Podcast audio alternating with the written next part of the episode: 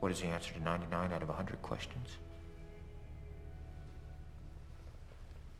Money. Look, man, all these jokers have got a lot of money and it belongs to me. I want to know who they are and what they're doing with it. I'm sorry about that, man. I really am. Money does bad things to people. There ain't no excuse for it.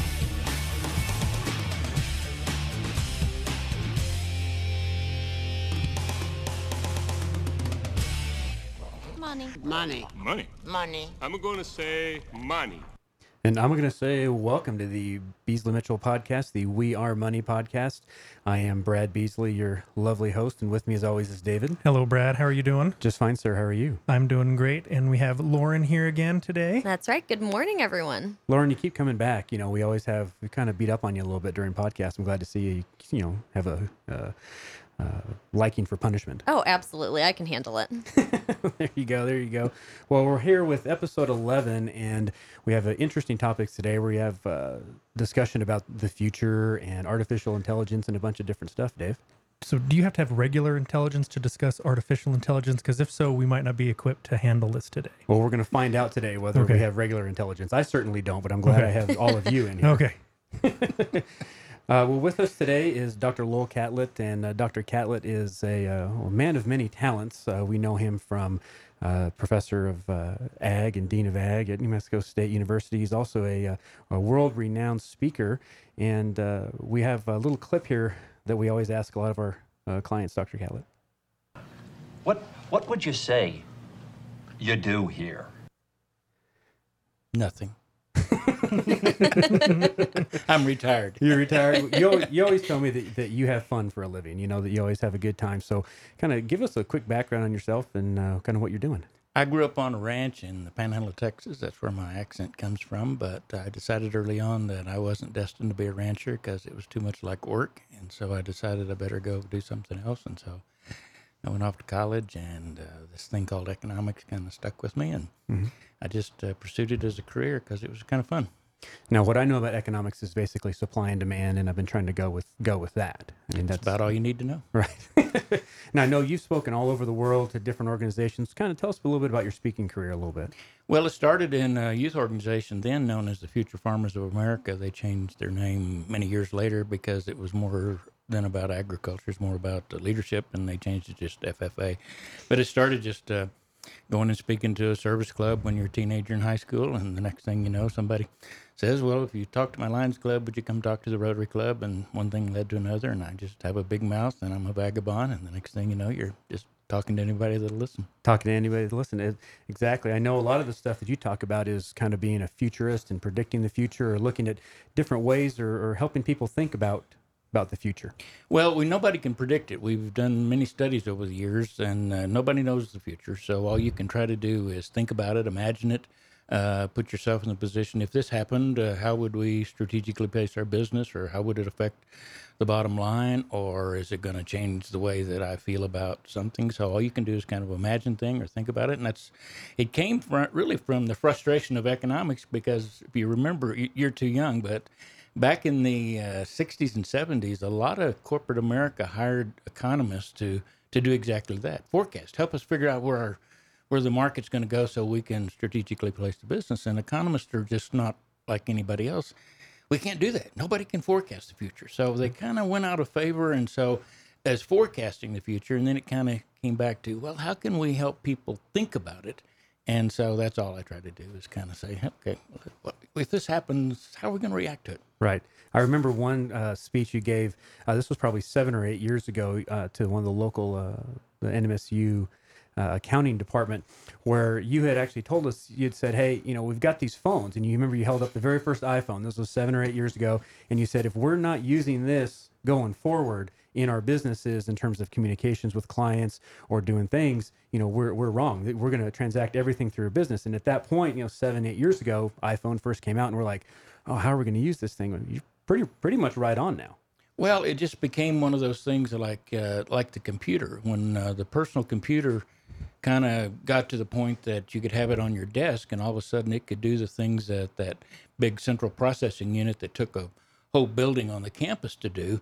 Everybody said, "Well, oh my gosh, what are we going to do with this?" And nobody knew. And actually, the first thing we did was was play games with it. Right. There wasn't any software. Nobody Organ- knew how to make it powerful, you know. And so we just played games with it. So, Yeah, I, I remember that the uh, you know somebody's always like, we now have this thing that we can hold in our hand that can get all the information, all the knowledge in the world is at our fingertips through the web. And what do we do is look at cat videos and, and things like that. but it become really one of the one of the things that nobody forecast. One of the inventors of the internet said the internet was far easier to invent than it has been to forecast.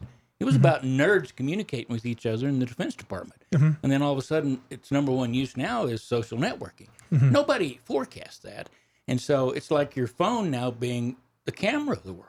It's like if you're going to carry this thing around with you, why not just carry one thing and have it do a whole bunch of things? Oh, like yeah. let, let me watch a cat video when I really just want to just kick back and have five beers. You know? Yeah. so, so- And you can order some beer now with your Yeah, phone with- and have right. Uber take you to the liquor store and bring it back to you. I mean, it's it's it's, it's always changing. I saw one thing where it talked about the internet the other day, and it says that you know, uh, uh, ten or fifteen years ago, your parents said, "Don't talk to strangers and don't get into car with strangers." Now we talk to strangers on the internet and we pay them to come show us and pick us up in their car to Exactly. take us to random places. exactly the opposite. Yeah.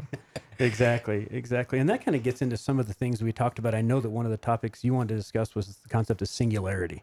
And so, and all that entails with artificial intelligence. Well, it's it's now that the computers, for all intents and purposes, and I try to to give the example that the Apollo computer that we landed twelve men safely on the moon and brought them home, and had another six that rotated the moon, and we did fabulous things with it it.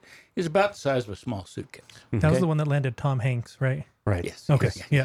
Just I'm just making sure I'm. I'm or tried to land. yeah. Tom Hanks. Okay. Yeah. They, they didn't get it. I guess. Yeah. Right. And so now the average cell phone is got 32 million times more power than that computer that we used in 1969 to land the first two men on the moon. So the point is computer capacity is essentially infinite and speed likewise. So in that world, what are we going to do with it? And we don't know. So it's got a lot of people saying, okay, we're getting to the point maybe where computers or artificial intelligence, what we put into the computer, is going to exceed humans. Hmm. And so we, they call that moment singularity. When, Okay. when it actually becomes that. It's it's very similar to the idea of singularity being in a factory that manufactures something. When will that factory just manufacture that something without humans manufacturing that? And if that happens, then essentially it's infinite in what's going to happen. So it's got a lot of people going, oh, oh, oh, oh, this will be the end of humans as we know it. Well, so it's that's kind of like the plot in Terminator, isn't it?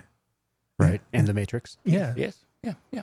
I mean, and, and, and it's and it's interesting because you get to the point where when you say, well, you have a manufacturing business and you've got all these robots putting this stuff together, and you walk in and you say, okay, who's the most important person in this business? And of course, the business owner would say, well, I am. I'm the owner of the business. Well, not really. It's probably the IT guy that's managing all of these computers and all the work. And so, uh, my point as an economist and somebody that tries to study these movements through history is, uh, without using artificial intelligence, think just think what mechanization has done for all of us. We've got a push, turn, pull society essentially. I can get up in the morning and push a button, turn a knob, move my foot just a little bit, and I can have a hot shower. I can push a button and have a hot meal. It may be have been prepared by somebody else and put in a package, so all I'm doing is hitting a microwave. But that was unheard of. Just, but we're using technology to get free us from doing things that was just a whole bunch of time many years ago. So I, I'm not scared about the, the singularity because they said we really wouldn't get to the point where poker or a game called Go would be beaten by a computer like we did with chess. But last year that happened. Okay. And so Oh, no. so we're getting to the point where, okay, that's happening. But then I think you take the attitude of what uh, Kasparov did when he was beaten by by Big Blue as the chess player. He was the best chess player, and he mm-hmm. said, okay, you could go bury his head in the sand and say, oh, the computers are taking over chess. And he goes, no, I'm going to let chess with the computer augment my ability to play chess. And now he's created a whole new level of chess playing where you actually have a computer or anything else that will help you augment your chess game and has got a whole new field now. Wow. Wow. It's it's and and it becomes this this discussion of of you know they always use the word virtual reality but it's it's almost like what you're talking about it's almost like augmented reality to where we are we are using so like for instance in our contacts now you know if i'm walking down the street in my contacts it might start popping up and say okay i look at lauren and oop there's her facebook feed or there's information about her that i'm seeing that's kind of augmenting what i know about them same way as if i'm working in a factory or doing whatever. This is saying oh you know i got to look at that one. That's that's the problem those types of things And then we're moving to that, and I and I say that's where we get to the point of of, of that that augmented. It's a, it's helping us move to a different level. Why do we have to be bound to do physical things when we've got a machine that will do it? And throughout history, we basically said, let's let the machine do those things, and let us do something that we're better at. And so I. It will lead to what we call an economic structural unemployment. There'll be some mm-hmm. people that will have to be retrained, but will it eliminate jobs. And actually, what we're finding is it creates more jobs. Ultimately, they're just ones we haven't thought about. Absolutely, absolutely. I think they were talking about how you know half of all the students going into college are studying for a, a job that maybe doesn't even exist right now. And we would hope that it wouldn't. So how does that work from an economic standpoint? If we're looking at like a billion people that that their jobs could be retrained and repurposed to do different things, what does the economy what what does the economy look like in this type of augmented environment where we're not really using our hands, using our brains? Do we become kind of like the movie WALL-E, you know, in the Disney where they're just kind of we're just big fat lazy people sitting around punching computers and Yeah, on the mopeds, just I mean, I was just I was just in Disneyland, and there's a lot of people on Yes. mopeds running around, you know, with that stuff. But Well, that- we could do that, but you'll also see, and I call it the age of the artisans. We're also seeing where, okay, we can have a big 3D printer, and we do have them, that will print you a modular home. Mm-hmm. Okay, great. You got a home that's really pretty dang nice, and it's printed. Okay, mm-hmm. done. No human being was part of it. You got a home now. Mm-hmm. Okay. Well, okay, there's people in that world then would say, well, but I don't want that standardized home. Mm-hmm. I want one with a different roof and I want this. And so we're seeing already the rise in what I call the artisan crafts, where I, I, the old crafts that where you're using your hands.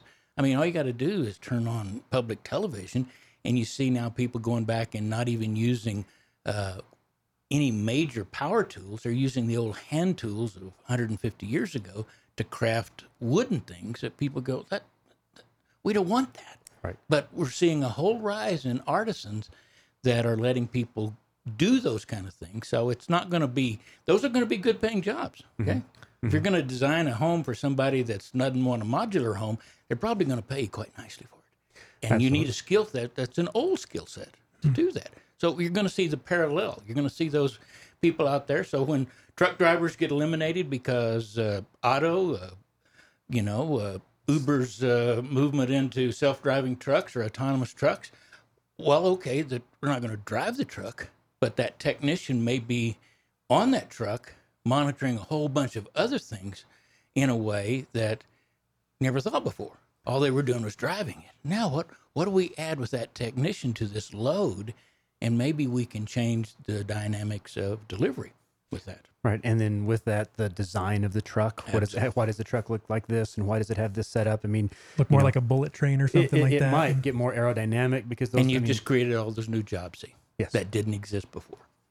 that's just. I mean, it's it's really it's really amazing, and so I think that the takeaway a lot of it is from a business standpoint, you have to adapt quickly or die. And I say that's the biggest challenge in our educational system, and it doesn't matter at what level, because Thomas Jefferson, when he founded the University of Virginia, founded it with the principle that there should be no degrees. Because his concept was a degree mentally causes us to think that we're done. Mm-hmm. And mm-hmm. his attitude was, I want a place where people feel comfortable coming anytime in their life because education is a lifelong process. In this new world that we're moving toward as fast as possible to singularity, I, I, I use the term 24 7 education, which means I ain't got time to get you a degree. Right. Mm-hmm. Absolutely. I got we got to educate you for this next level, and this one may last three months. Wow. So that's to me the challenge of education. Well, it's like those uh, TED talks and and that um, what's the online academy, the, The um, Khan Academy. Khan Academy, and things like that. That I mean, you got to go learn this new skill. I mean, just in in simple terms, I mean, my wife. It's not me doing this, but my wife had to go change the oil in the lawnmower. I mean, she's much better at that than me. She's like, I can't remember how to do it. She pulled up a YouTube video, watched it for five minutes. Got, got got the oil changed in less than ten minutes, and Like and in like in the movie Matrix, where they're like, "We don't know kung fu," and then Yes. they just put the little disc in, and oh, now I know kung fu. I know kung fu. Yes, But Yeah. that comes back to what you said earlier, Brad, about augmented reality. Mm-hmm. Now you have somebody that can walk you through those steps that before you couldn't remember where the manual was, even if you saved Mm-hmm. it. And, and I don't want to take time to do it, but man, a nice little video. virtual reality that took me through that. Five minutes. is done. It's it's and it's it's truly amazing and i think that you know we have to adapt as a society and adapt as ed, as educators adapt as businesses because you have to constantly be learning and i heard something actually this morning on one of the news channels that they just made a kind of a passing comment well that colleges are there to to, to train people well I, I think going forward colleges is there like you're saying to teach you how to learn and teach you where to go to Absolutely. learn Absolutely. um, because you can't you can't do it unless you're going into some of these fields. I mean, like, like law is very you know detailed. Accounting has a lot of details in it, but engineering, there's the basics, but that's just teaching you how to learn to get to the next level. That's exactly right. Well, it's always amazing, and I mean, it's like I said, I, I love talking to Dr. Catlett. There's always so much interesting stuff that goes on. I'm just weird. Well, I wouldn't say that. I wouldn't say that. So has there any has there been anything that you have talked about or um I guess uh, predict is the maybe the wrong word but something that was completely off. Well, uh, probably so many things that I just don't want to talk about them and let, let you know how bad I am at them. But one that I really I missed on it so bad that uh, I don't mind sharing it, and it was one that I thought the movement toward robotics uh, when I first started reading about them and understanding that a lot of things that we, we think of a robot as a drone and it's mm-hmm. going to be human like but when you really start classifying a, um, a smart machine that's doing things then a, then an ATM in one sense is a form of a robot it's giving mm-hmm. you something that a human uh, could have done before but is now being done by a machine in a, in quasi smart way so I, I- I forecast that robots would be a bigger part of society about 15 years ago. And so, man, I just missed that window big time because they kind of languished. I mean, the mm-hmm. first commercial robot was 1962 by General Motors to weld. And it did a pretty good job. And I thought, man, it's going to take off. But it has in the last five years. I mean, we've got two and a half times every year industrial robots exceed the previous year in application. So it's just exploding. But man, I missed the timing on that one big time. Now like like now it would be like your drones and your Oh, and, oh everything. and you just start- everything. yeah, I mean yeah, just- yeah. Well, uh, in 1970, 1% of the average automobile in the United States was manufactured with robots. And that was basically welding the frame. Mm-hmm. Okay? 50% today. 75% in Japan. And Japan says in five years, it'll be 100%. And they're the world leader in robots. I think they'll get there. wow, that's just amazing. yeah. fantastic world we live in. Well, thank you, Dr. Catlett. Really appreciate that. And uh, it's always good discussion. Once again, you're listening to the We Are Money podcast brought to you by Beasley Mitchell and Company. You can follow us on Facebook at Beasley Mitchell and Company and our Twitter feed at Beasley Mitchell. Uh, now we're moving on to my favorite segment of the podcast, the uh, If Brad Ruled the World.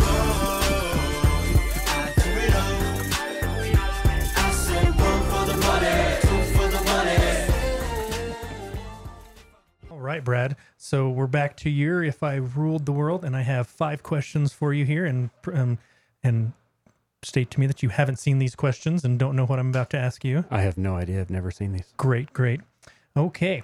So the first question we have up, and Dr. Catlett, feel free to, to join in and correct Brad on how it should be as a you know, as opposed to his answers and everything here. So number one, what do you believe will be the long term effects of the Fed raising interest rates? Well, that's an interesting one. The long term effect of the Fed's raising interest rates is going to be interesting because, in theory, that should uh, tighten the money supply. It should, uh, you know, try to help curb this inflation that they keep saying is on the on the horizon. But what we're finding is the marketplace is pushing back. Is that just because the Fed is raising rates, people are not willing to borrow at these these rates just because they said, okay, the cost of money now has gone up by uh, by you know 25 basis points.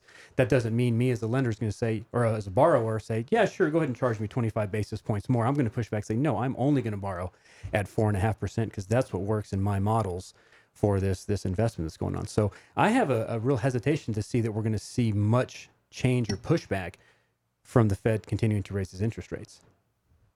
It's uh, I always say we're spoiled brats. Uh, because we've had such a low interest rate environment for so long. Because my first mortgage on my home when I moved here to Las Cruces was 11%. Jeez. So uh, we're kind of we're kind of spoiled, and so any like you said, Brad, a 25% basis point, everybody's going, oh, I would hope for that. Right. Well, question number two, Brad. What is one change you would make to the rules of the road in driving? What's one change you would make? one change I would make to the rules of the road, um, I would uh, make it to where it is very illegal for people to drive super slow in the fast lane. And I feel that the uh, because it creates the rolling roadblock, which does nothing more than upset me Amen. tremendously. Yes. Very, very illegal as opposed to regularly illegal. Yes, Kind I of, mean, kind of illegal. Yes, absolutely, absolutely. Or or there's some some way through technology that we could I could interface with the person in front of me to say, "Get out of my way."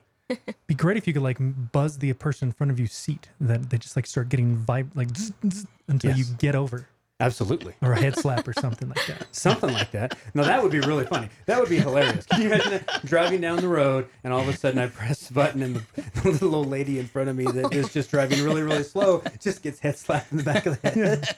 what kind of car is that? Yeah. I don't see any safety issues with that. No. Although I know that Brad would be tailgating me and just hitting that button the whole time. behind me. Over and over. That, that gives a new. It's not the headrest anymore. It'd be the head something else, yes. right? I mean, yes. Nice. it'd be a terrible world. Got, all right. So got got another one here. When do you think Hollywood will start adding smells to movies?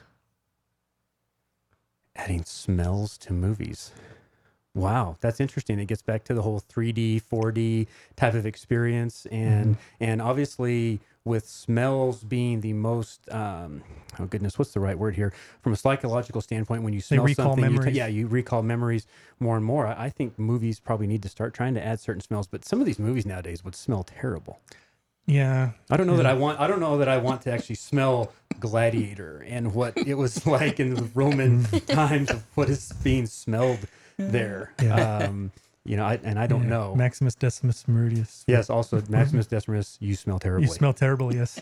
but I don't know. There might be some. There might be some that smell. You know, really good. Well, I think like know. the movie Chocolat. If you've seen that, and you know, like uh, Charlie and the Chocolate Factory, would probably be awesome. Oh, Charlie and the Chocolate Factory would be fantastic. Yeah. Maybe just the positive smells, like baking cookies and fresh flowers. Yeah. And bacon. And bacon. Oh, Bacon. bacon. Yes, bacon. Yes. and the Oscar goes to, for the best smelling movie goes to Bacon, a documentary. All it was was an hour of sizzling bacon. I love it. John Williams does the score and everything, just a sizzling bacon. Oh, that Yes. just smells fantastic. nice. Uh, question four, Brad. Name your top three cities that need professional sports and their mascot. Can be in any any sport. But what Top what three, cities? need professional. I mean, we now have hockey going to, to Vegas. We probably have the Raiders eventually going to Vegas. What's what city needs a professional team? What sport? What mascot? Let's see. Wow, that's an interesting. That's an interesting one. Um, I think. Let's see. I think a uh, a professional hockey team um, in like Mexico City would be really funny. Be- just because the ice would melt, it'd be really hot. you know, we could be they'd be called the swimmers The swimmers. or something like that. Okay, so there's there's one. You may want to watch it a little bit on this. Yeah, yeah. Oh. Oh, yes, yes. Okay, so let's see. So if that one, I think that uh, they need to they need to have a professional football team. Um, oh gosh, uh, Dave, this is a crazy question. What what what? Anybody? See, thoughts? I, I've always thought that there should be some sort of football team over in the like Icelandic or Nordic things because aren't aren't those people usually bigger, like the, the Viking descendants and everything? You know, Okay. shouldn't they have actual football, like like American for America football America. and all that? I, I I would think so. I mean, Yeah. you start looking at those types Yeah. of things. Um, you know, I think you look at. Uh, I think there needs to be a a Premier League, a really high level soccer thing. You know, obviously disrespect meant to the MLS. Mhm. You know, you look at the uh, some of the soccer activities and, and those types of things. We Yeah. need to get behind those things. Great, great. That's a hard question, Dave. Sorry. Well, we may come back to that in a later episode when you get some time to think about it. Okay. Question number five. Which do you think is more dangerous? Shark diving, bungee jumping, skydiving, or deducting unreimbursed employee expenses? Um, I think that your uh, uh, risk of really getting hurt is uh, if you're uh, uh, deducting unreimbursed business expenses. That's a for sure fire audit. And I mean, at least if you're shark diving, you maybe have a cage or something like that around you that something's really got to go bad. That new movie, 47 meters down or whatever it is. I- I won't watch that. I'm not going to watch that one. Um, bungee jumping harkens me back to the days of the uh, Fresh Prince of Bel Air, where remember uh, Hilary's uh, Yes. uh, boyfriend was going to propose to her on live TV, and she just, Will you marry? Yes, and just hits the ground. So that gets that gets a little crazy, uh, but that doesn't scare me as much. We figured out the whole elasticity with bungee cords and stuff like that now, and then uh, uh, skydiving, right? Yeah. they've actually proven that you, in some cases, can actually survive landing without a parachute. So I mean, you know, it depends on what you land in. okay, like Jello would be good. Jello, hay, Yeah, hay. those types of things. You Yeah. know, um, um, but uh, like I said, I, I think I think not deducting uh, deducting unreimbursed business expenses is a, is a recipe for disaster. Yeah. Okay. Great. Well, awesome job, Brad. We always appreciate your insight there on Brad rules the world, and we'll now move on to David's legal corner. The information contained on David's Legal Corner is provided as a general public service. The listeners, if any, are advised to check for changes to current law and to consult with an attorney. David's Legal Corner does not provide any guarantee of the future, and past performance is not indicative of future results. Should you desire, David's Legal Corner can send you a box containing the knowledge of David's Legal Corner and mark it guaranteed. David has spare time. However, you would just be receiving a guaranteed box of nothing. Receipt of this box involves substantial risk to your health well-being, storage space, other empty boxes, and to any streak you have involving the non-receipt of empty boxes. David's Legal Corner apologizes for not providing round containers to mark guaranteed. There is no attempt to offend those with spherical tendencies, only a strong desire by David to provide an answer to the age-old question, what does the box say? So, Brad, you know what does the box say? Ring, ding, ding, ding, ding, a ding, a ding. it, it begs the question: Why are there no round boxes? I don't, I don't know. I mean, it seems like you could really deal with those. Maybe I guess it's a storage thing, but I mean, if you got them all set up, why not have a round box? well, wasn't there a movie about that? It was the, the Storks The movie Storks, where yeah. they invented the round box, the Yeah. round box, and is it really a round box? And it. Well, David, I, I know that you all, you do have a lot of time uh, uh, marking empty boxes guaranteed. Um, but uh, what is your what is your what is your legal corner today? Well, what I was going to run run into is there's a, a new case that was just decided by the U.S. Supreme Court um, yesterday. It was Matal, the interim director of the United States Patent and Trademark Office, versus TAM. Now, um, at TAM, I believe it's TAM, actually pronounced there. But what this case involved was this was actually a trademark case where there was a um, a band um, that was made up um, of people of Asian American descent, and what they did was they named their band the Slants, and they purposely did it you know, as a as a derogatory term, but they did it to try to you know bring power back to that and you know take take control of that and turn it into something positive.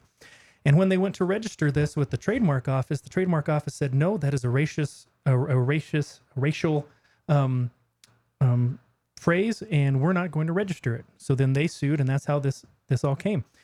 The uh, court decided that that uh, trademark office, you don't have that ability to make that determination. This this is not the government speaking. This is just the government registering free speech, and this isn't a, a spoken thing by the government saying that yes, we are saying this this derogatory phrase, but we are just registering this phrase. So it's so they're allowed them to do that. So they will be able to trademark this phrase, which then allows them to, you know, market things and also defend that trademark against other items. And um, what this really has a whole lot of significance in is also related to this ongoing debate with the Redskins or the Washington Redskins and and their name. And the, they were actually uh, waiting on this case to be decided so that then they could proceed with their own um, applications. Because if you remember, a few years ago, the trademark office either did or or can't remember if they actually did or they were threatening to I think threatening. yeah, to revoke their trademark on the name Redskins, so that then you could have all these bootleg, um, bootleg, uh, you know, copies of shirts and and memorabilia and all that because it couldn't be a protected trademark. So, just wanted to get your guys' thoughts on on that new case. Well, Lowell, I think this becomes a uh, a slippery slope because you get into free speech, and and yes, this is a, a term that could be. Uh, it is derogatory in certain circles. Uh, it uh, is a situation where I think the, the government was trying to keep people from being offended on something but i think that it's a slippery slope because if if a another party you know why if you were the republican party or the democrat party and the patent office said nope you can't patent that uh, it becomes a political thing at some point It's uh, like you said, a very slippery slope, especially during these times when people are uh, a little bit more prone to uh, being probably uh, cognizant of different terms. But it's it's one that ultimately, throughout our history as a country, we've erred on the side of letting people have as much free speech as they possibly can, even if it is offensive to a smaller group of people. Now we think- can not like it Mhm. right we can not like what they did or like what they trademarked or whatever it happens to be but they still have the right to congregate and they have the right to, to have this this speech i mean lauren do you think that this is kind of a byproduct of how easily offended we get nowadays Absolutely. I think everyone is offended by everything. And if they aren't offended by something, they're going to look for something to be offended by. Um, and I think that they're of Asian descent. Like that is, that is themselves. They, they should be able to name it the slants if they want to. Yeah, it it seems like we used used to you had power if you were the one putting somebody down and offending somebody. And we've all to me it seems like we've almost reversed it that now you have the power if you're the one who is offended. If you are the if if I mean it's it's a it's almost a reversal there that that if you're offended, oh now now the other person has to stop what they're doing where I mean it's I don't know which way is right or wrong. There's probably somewhere in the middle that it really should be, but that that seems where we've we've now shifted that. Well, I think people thrive on this whole anxiety and wanting to be offended. And I think the social media where people can yell and scream and there's really no recourse to you.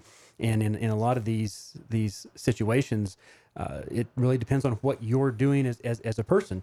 Uh, for me, we try to stay away from stuff that offends uh, offends people because people choose to come talk to us, and, and we have to be very mindful of, of, of everybody. But if you work in a position where it doesn't matter whether somebody does or doesn't come to your place of business because of your beliefs, then sure, you, the, the people scream from the rooftops that oh, you know this this offends me or this is this or I just get angry and and and it's just crazy. It's social media. Yeah. So So just interesting thing there that that kind of flows into there and and that. So my, my other question though is that I mean, who's buying the Redskins gear anyways? I mean, the Redskins are terrible. I mean, is it really gonna? Uh, yeah, I mean, it- I mean the, the bootleggers are probably losing money if they're if they're, if they're doing that. I got this great idea. Let's go sell Washington Redskins jerseys. Why? Because they're terrible. Oh, that's a great business plan. Yeah, I think the Browns actually went and advertised for somebody to bootleg their stuff to try to get that. It might be cheaper Yeah. for them to not have to produce stuff that people don't buy. Yeah. let the free market reign completely here. Yeah, so I mean, that's that's ultimately where you where you where you end up. And I will say that I have no idea what kind of music that this group actually puts out. It could be good. It could be bad. It could be bad. I mean, it could be like an oboe quartet. That that all I know. I don't know. I, I have I'm no curious idea. now. But I'm, I'm gonna have to go look at that and see what Mhm. that is. Maybe they just did it as a full-on publicity stunt. It could be. I mean, think about that. Oh. I mean, Just it's a very get- expensive publicity stunt taking it to the Supreme Court. But Well, I think though a lot of these a lot of these things that go to the Supreme Court, a lot of times the people who the the attorneys who are taking this stuff to the Supreme Court do this pro bono. There's these think tanks and stuff like that where they just you know they raise money and they they take these to court for free. I mean, they do this so they can get their name out there. They say they practice in front of the Supreme Court. They won this case. I mean, there's a lot of that I think too. Mhm. yeah. yeah, So I mean, getting getting that name that you can always then go to the next client and say, well, you should use me for this because I've been in front of the Supreme Court. I, I know what they think and I won. And I won. Mm. Yes. You know, It's like the authors that want their books to be banned because all of a sudden something that nobody would pay attention to or read now somebody banned it, so now it got some free press. So maybe paying for the Supreme Court ruling uh, was cheaper than a minute on uh, the Super Bowl. So Yeah, maybe exactly, They got they exactly. got they got some publicity out of it. Exactly. That's true. David, as always, you come up with such good uh, activities to discuss for David's Legal Corner. And so now moving on to our next segment as part of the We Are Money podcast is the best code ever. And we'll dance all night.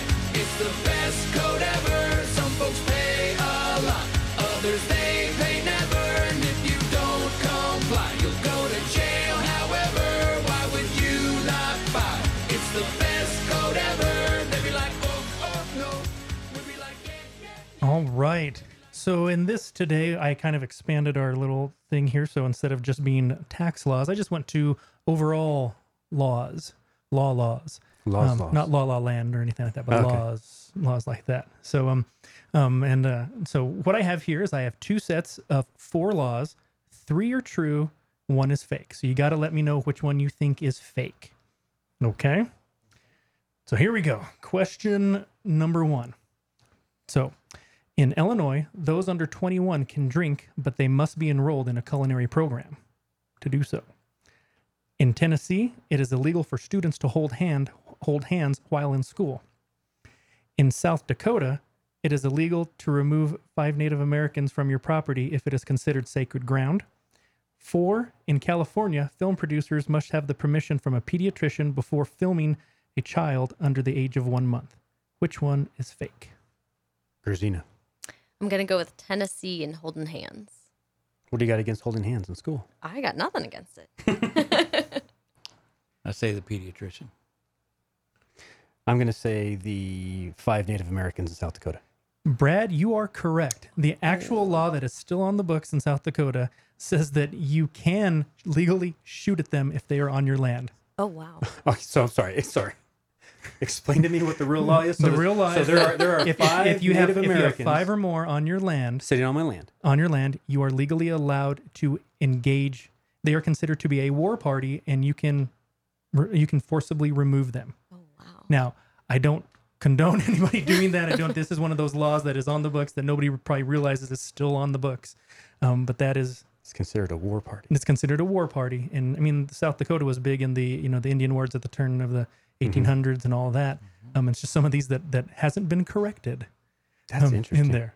So, Okay. So yes, They're- but but in Tennessee, you you are it's still it's on the books that it's illegal for students, basically high school and younger, to hold hands because that leads to other disruption and other behaviors. So they said can't do it. Can't hold hands. Yeah. You are in violation of law. Yeah. Good to know. And in California, you do have to have a, a pediatrician sign off. So, uh, which that that one always came to me because you know when when the birth of my my son, you see what a baby looks like when they're just born, as opposed to when you see it on the movies. Now you look at the movies going, "Oh, that kid's like three months old." I mean, no way that. Congratulations, you gave birth to a 15 pound. yes, congratulations, yeah. I love it. That already has teeth. Good job. Yeah. There you go. So, all right. So I the um the next one here, the second one.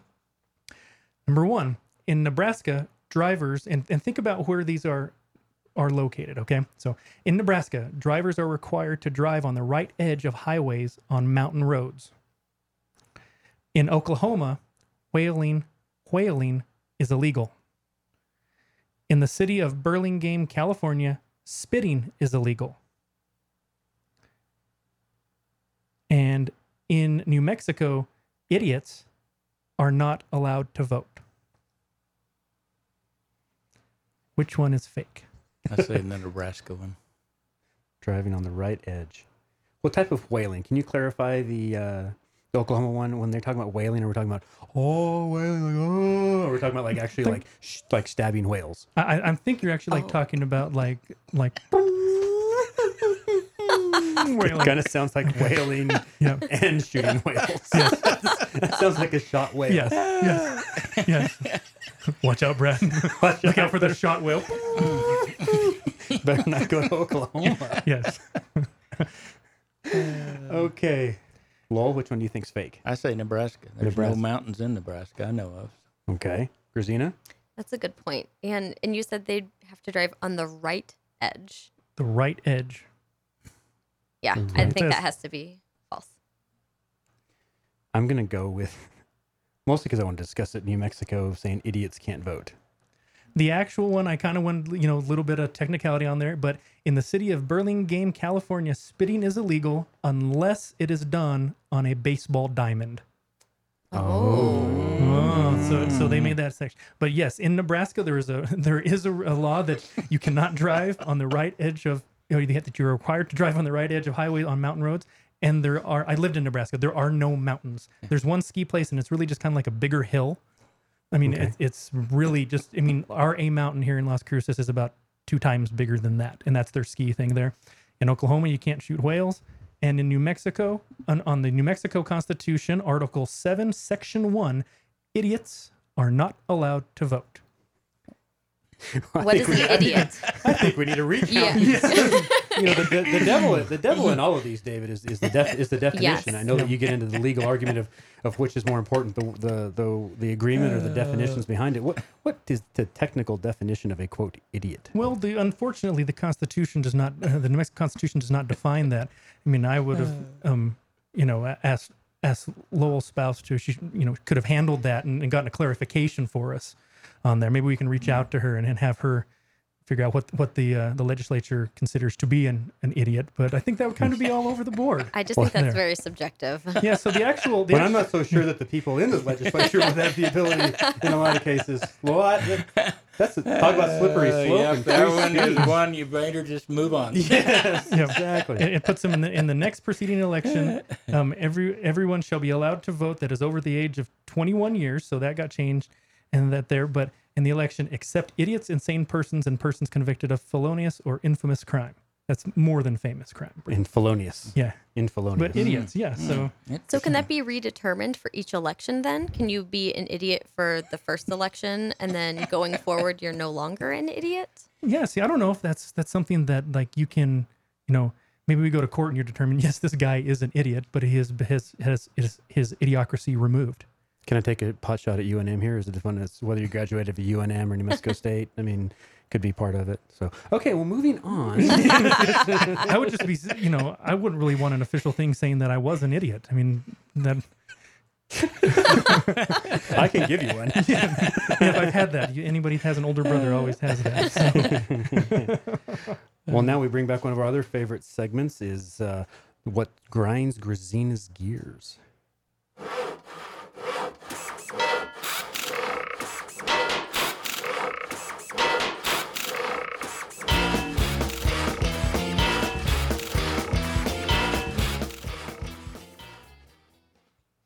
All right, take it away, Lauren. All right.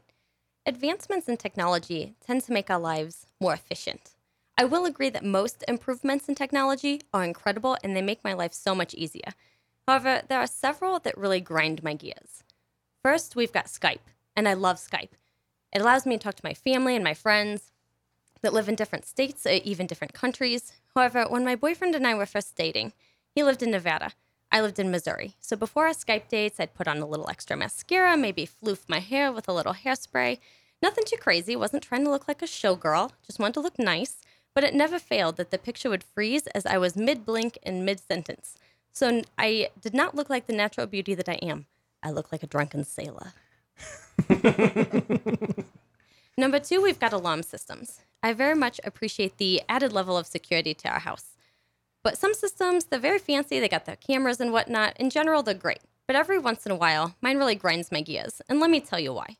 It's the middle of the night and my alarm starts going off. I'm scared, I'm disoriented. I grab the closest weapon, which happens to be a can of Raid. I start clearing the house, room by room, praying the intruder is a giant cockroach. I finally get to the alarm system, which tells me why it's disrupting my beauty sleep. Apparently, it found it imperative to alert me that my garage door battery is low at 3:22 in the morning. To be honest, it's rude and inconsiderate. Why do you have a can of Raid by your bed? I really hate cockroaches, and if if I ever see one, I, I like to have one on the first floor and on the second floor, and I don't I don't want that guy getting away. Like he's dead, so I always have access to raid in my house. Okay, mental note: don't sneak into Christina's house as a cockroach. Yeah. Got it. you won't make it. Third, we've got credit card machines.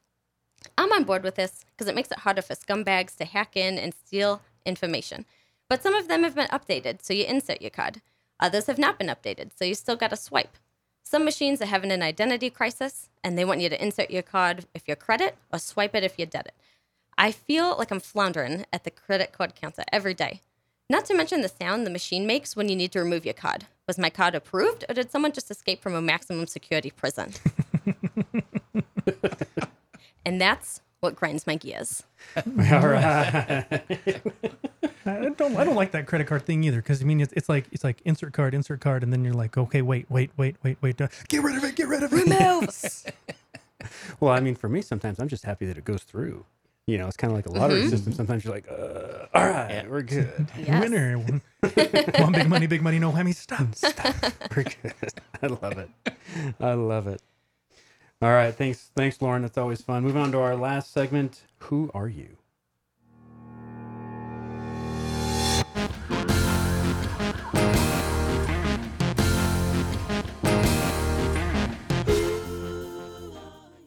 Once again, thanks to the unlicensed version of the uh, Who Are You by The Who, so we don't have to pay royalties. Oh yeah. Well, this is all parody, man. It's free use. Yes, there we go. Yeah, we just got to make fun of it.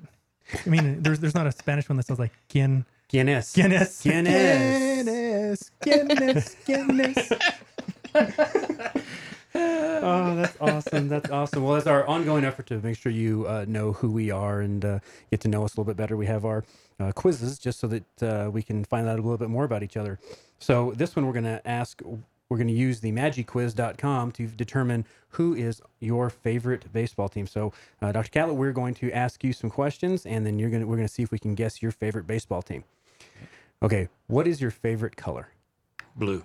Blue. Okay. And now David and Lauren are also going along at the same time. Which animal of these makes the best mascot? A lion, a bear, a horse, a bird, an elephant, or a rhino? Lion. Lion. Okay. Good. What's your favorite sport to play? Baseball. Baseball. It's very appropriate since it's baseball. Very appropriate since baseball quiz. what position would you play if you played baseball? Uh, they wouldn't let me play. I can't play it worth a flip. Okay, Uh, so left out. Left boy. out. Yeah, probably in as far back into the right field depths as you could put somebody. Well, I tried to answer mine, but they didn't have stat guy. It's that guy. They didn't have that one. Bullpen catcher was not on there. Apparently, that's not a real position. Little do they know the value that is in the bullpen. Lauren, what'd you put for that one? What's what position would you have played? Well, I really, to be honest, don't like things flying at me, and I don't really like throwing things. Um, so I put third base. I Oh, don't gosh. know. I just picked one. oh boy! Uh, My hand-eye coordination is like zero. Well, Um, okay, that works. I, you know what? That's that's. I, Is there I a like the position where you just hide behind the outfield wall and cower? that would be me. I would excel. Uh, well, what's your favorite ballpark treat? Like hot dogs, nachos, uh, hot dog. No hot question. dogs. yes, hot dog. Good. Dodger Good. dog. The Dodger dog. Yes. Mm. What is your favorite baseball movie? Oh Lord. Um, the one with the uh, women during World War II. Oh, League of Their Oh, Own. League of Their Own. League of Their Own. Yeah. There's no Okay. crying in baseball. Yes. There's no crying. There's no crying. Are you crying? Yes, that that's a good one. I actually went with Bull Durham on that Yeah. one. That's actually one of my favorite. I went with the natural, but then I was crushed when you pointed out to me, and I'm upset I didn't figure it out, that Roy Hobbs hits the winning home run in the top of the ninth. Yes, the game-winning The walk-off game-winning home walk-off homer in the top of the ninth. They just forgot to play. I guess they didn't have any more lights, but Lights are out. They're like, oh well. I guess we're done. Lights are out. Game's over. God, Robert Uh, Redford. wait a minute. My favorite one is in Bull Durham when they ask the guy where the guy hits the home run and he, Kevin Costner walks out and he says, "Man, anything that's hit that far better have a stewardess on it, don't you think?" And the pitcher goes, "Man, it's like he knew the pitch." He goes, "He did. I told him. I told him. don't ever shake me off again." And he Yeah. walks back. So it's good. Who's your favorite classic baseball player? Oh gosh, I think uh, probably overall uh, Ernie Banks. Ernie Banks. Okay, sounds good. Which stadium would you most like to visit? I've not done Fenway yet, and I need to do Fenway. Okay, Fenway Park. And let's see, two more. Uh, how much uh, of your uh, with your favorite team? Do you watch them all the time? Do you kind of watch them a little bit, or are you like can't miss a game? Oh, just uh, hit or miss. Hit or miss. Okay. Let's see. It's really hard to be in that third category. I've never missed that. I mean, you can check it out, but that's hard. It is tough. There's a lot of games in baseball. Okay, of these four songs, which is the best one for baseball? Center Field by John Fogerty, Right Field by Peter, Paul, and Mary, The Greatest by Kenny Rogers, or Paradise by the Dashboard Light by Meatloaf. I don't know any of them. yeah, I, I honestly I went with I, I I just knew the center field by. Put me in, That's coach. fine. What the heck? All of, any of them. Yeah, see, I would have put "Jump" on that list by Van Halen because the El Paso yeah. Diablos used to play that all the time, and so did they mm-hmm. do on um, WGN with the Cubs, right? Mm. Absolutely. Well, when Yeah. you're listening to Cubs mm. baseball. Okay, so here it is. It's calculating, and it comes up with.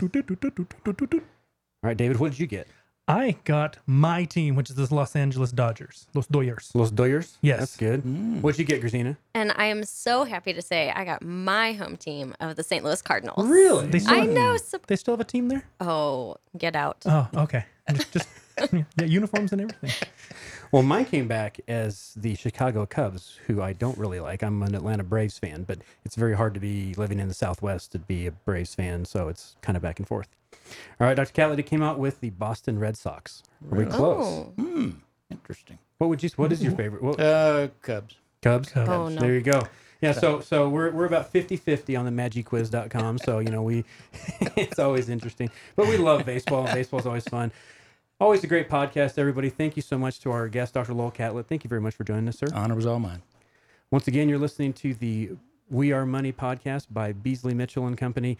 Make sure you join us uh, every time and subscribe to us on our uh, our podcast and Facebook and Twitter. And uh, with that, have a great day. It's not over yet. It is for me, sister. Look, I ain't in this for your revolution, man. I'm not in it for you, princess. I expect to be well paid. I'm in it for the money.